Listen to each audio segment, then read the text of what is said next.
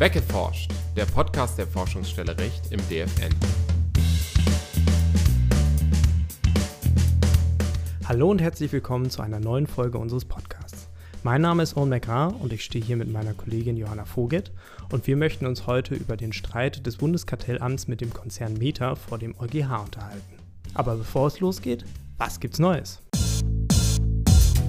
Autovorratsdatenspeicherung in Brandenburg war rechtswidrig.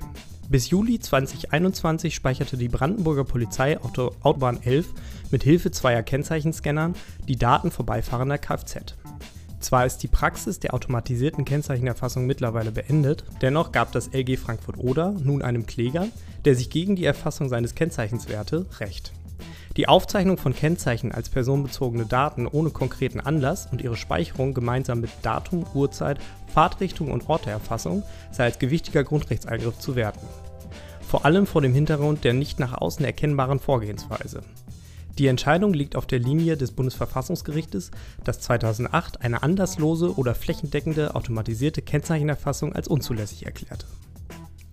OLG Schleswig. Werbung mit klimaneutral. Kein Aufklärungsbedürfnis für Verbraucher. Ein Hersteller von Haushaltsprodukten, der eine Reihe von Müllbeuteln unter der Vermarktung klimaneutral und unter Hinweis auf die Unterstützung von Goldstandard zertifizierten Klimaschutzprojekten vertrieb, wurde auf Unterlassung in Anspruch genommen. Nachdem das LG nähere Informationen forderte, um der Vorstellung entgegenzuwirken, das Produkt sei emissionsfrei hergestellt worden, entschied das OLG jedoch, dass in der Vermarktung kein Verstoß gegen 5 UWG liege. Dies führte es darauf zurück, dass sich ein Verständnis für den Begriff Klimaneutralität in den angesprochenen Verkehrskreisen entwickelt habe.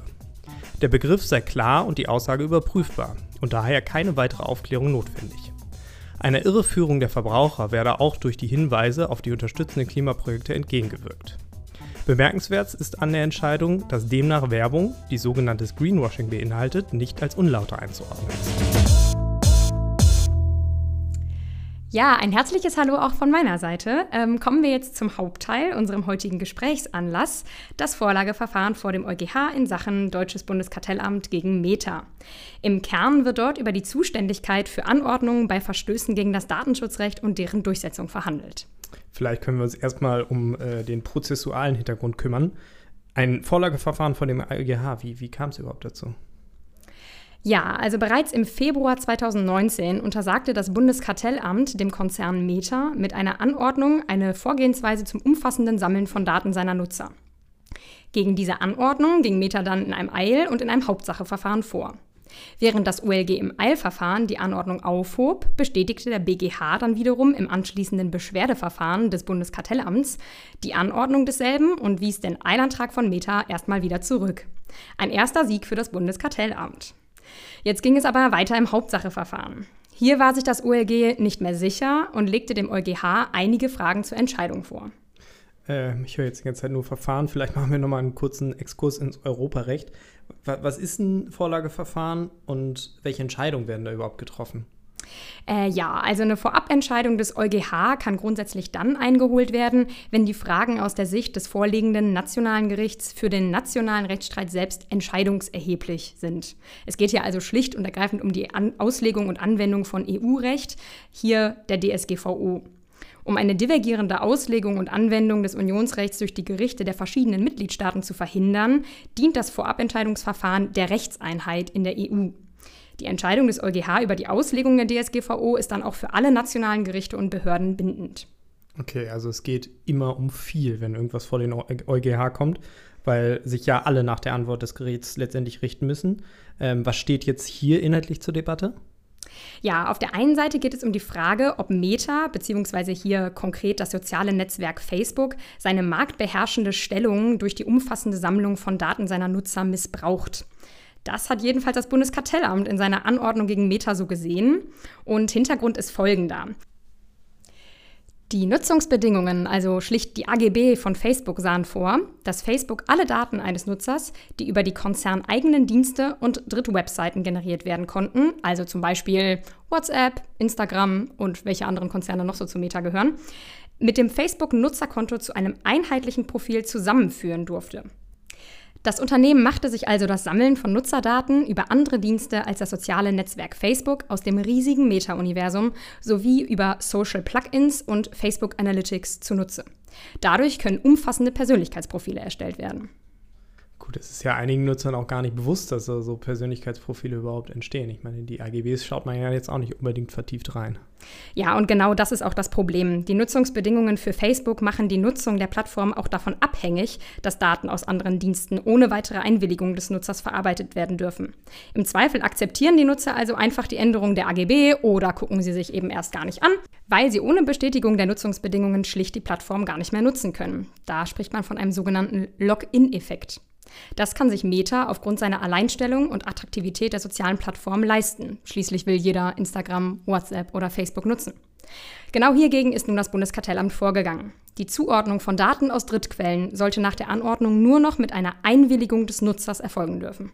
Das klingt ja erstmal völlig sinnvoll. Also, und so, als würde es vor den äh, Gerichten auch Bestand haben. Nach der DSGVO sollten die äh, eigentlichen Betroffenen von Datenverarbeitung ja auch ähm, Zugriff auf ihre eigenen Daten haben und darüber bestimmen sollen, wie sie ihre Daten nutzen können. Ja, klar, im Kern hast du da vollkommen recht, das sehe ich genauso. Gestritten wird in diesem Fall aber konkret über die Zuständigkeit des Bundeskartellamts und die rechtliche Grundlage, auf der das Amt vorgegangen ist. Okay, also ist die Frage nicht, was hat Facebook falsch gemacht, sondern wer darf mit Facebook schimpfen? genau, besser hätte ich das nicht sagen können.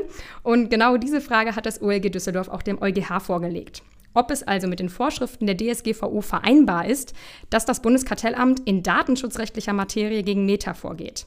Das Bundeskartellamt ist nämlich der deutsche Wettbewerbshüter. Seine Zuständigkeit ergibt sich aus dem GWB, dem Gesetz gegen Wettbewerbsbeschränkungen. Das Amt hat sich grundsätzlich ja auch, wie genannt, auf einen Verstoß gegen das GWB gestützt, nämlich auf das Verbot der missbräuchlichen Nutzung einer marktbeherrschenden Stellung.